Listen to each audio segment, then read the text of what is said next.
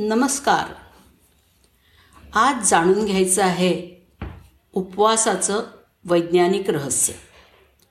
असं मानलं जातं की आठवड्यातनं केवळ एक दिवस पूर्ण उपवास केल्याने आपले बरेच आजार बरे होतात. आपल्याकडे अशा प्रकारे उपवास करणं हे पूर्वापार चालत आलेलं आहे. पण त्यामागे असलेलं वैज्ञानिक सत्यसुद्धा आता निदर्शनाला आलेलं आहे. आज आपण सगळ्यांच्या जिव्हाळ्याच्या ह्या वेगळ्या विषयावरती बोलणार आहोत. आपल्या शरीरामध्ये दोन अशी संप्रेरकं म्हणजेच हॉर्मोन्स आहेत जी एकमेकांच्या विरुद्ध कार्य करतात. त्यातलं पहिलं आहे इन्शुलिन आणि दुसऱ्याचं नाव आहे ग्लुकॅगॉन ही दोन्ही संप्रेरकं स्वादुपिंडामधून पाझरतात. इन्शुलिन हे साठा करणारं हार्मोन आहे. आपण पिष्टमय पदार्थ किंवा साखरयुक्त आहार घेतला की स्वादुपिंडामधून इन्शुलिन रक्तात सोडलं जातं. हे अतिरिक्त पिष्टमय पदार्थांचं चरबीच्या रूपात साठा करून ठेवते. तर ग्लुकॅगॉन याच्या अगदी विरुद्ध कार्य करतं. रक्तातल्या साखरेची अशा प्रकारे इन्शुलिननी विल्हेवाट लावल्यानंतर इन्शुलिनची पातळी शून्यावर पोचते.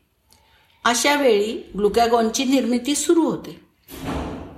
ग्लुकॅगॉन जिथे जिथे चरबी असते तिथे तिथे जातं आणि अतिरिक्त चरबीचं पचन करतं.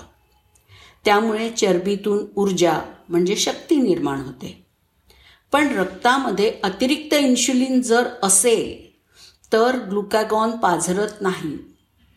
ग्लुकॅगॉन वाटच बघत असतं की कधी एकादशी किंवा चतुर्थी येईल. म्हणजे कधी उपवास येईल आणि आपल्याला काम करायला मिळेल. कारण उपवासात इन्शुलिनची पातळी शून्य होईल आणि मग मला पाझरता येईल. पण आपण काय करतो? उपवासाच्या दिवशी आपण पिष्टमय पदार्थच खातो. त्यामुळे ग्लुकॅगॉन पाझरतच नाही. सतत पिष्टमय पदार्थ गोड पदार्थ हे खात राहिल्यामुळे इन्शुलिनची पातळी खाली येतच नाही. त्यामुळे वर्षानुवर्ष ग्लुकॅगॉनला काम करायला वावच मिळत नाही.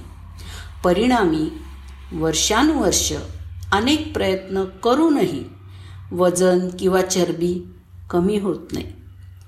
इन्शुलिनची पातळी कमी करणं आणि ग्लुकॅकॉनला चरबी पचवण्यासाठी संधी उपलब्ध करून देणं. हे खरं रहस्य आहे उपवासाचं. इन्शुलिन आणि ग्लुकॅकॉन या हॉर्मोन्सचं कार्य जर संतुलित झालं तर पचनसुद्धा संतुलित होईल. पूर्वी भारतात दोन वेळाच लोक पोटभर जेवत होते तोपर्यंत सर्वच आरोग्यदायी होते. ब्रेकफास्ट चहा कॉफी मग जेवण हे सगळं आलं आणि ग्लुकॅगॉनला पाझरायला वावच राहिला नाही.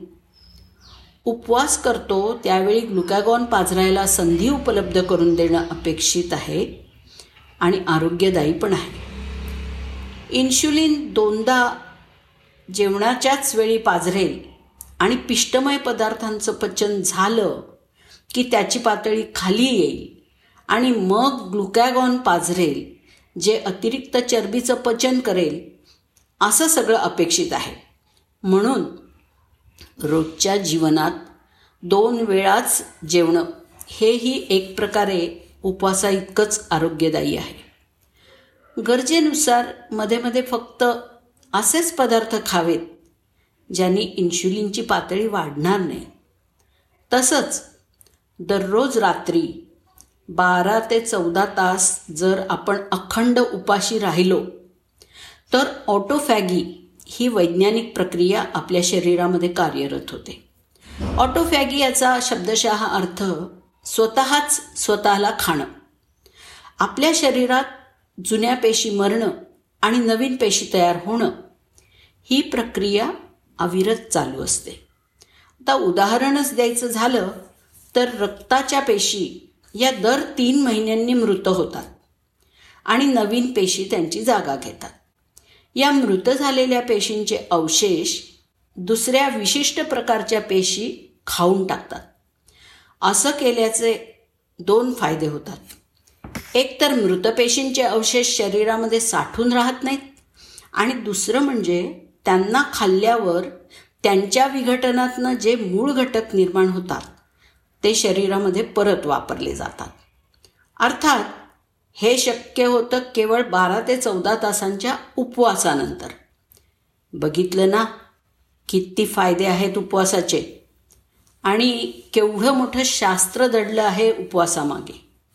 आपल्या ऋषीमुनींना शतशः वंदन. ज्यांनी उपवासाचं महत्त्व आणि रहस्य जाणलं आणि उपवास आपल्या संस्कृतीत गोवला. उपवास हा एक नुसता धार्मिक विधी नसून त्यामध्ये सखोल विज्ञानच दडलेलं आहे. धन्यवाद.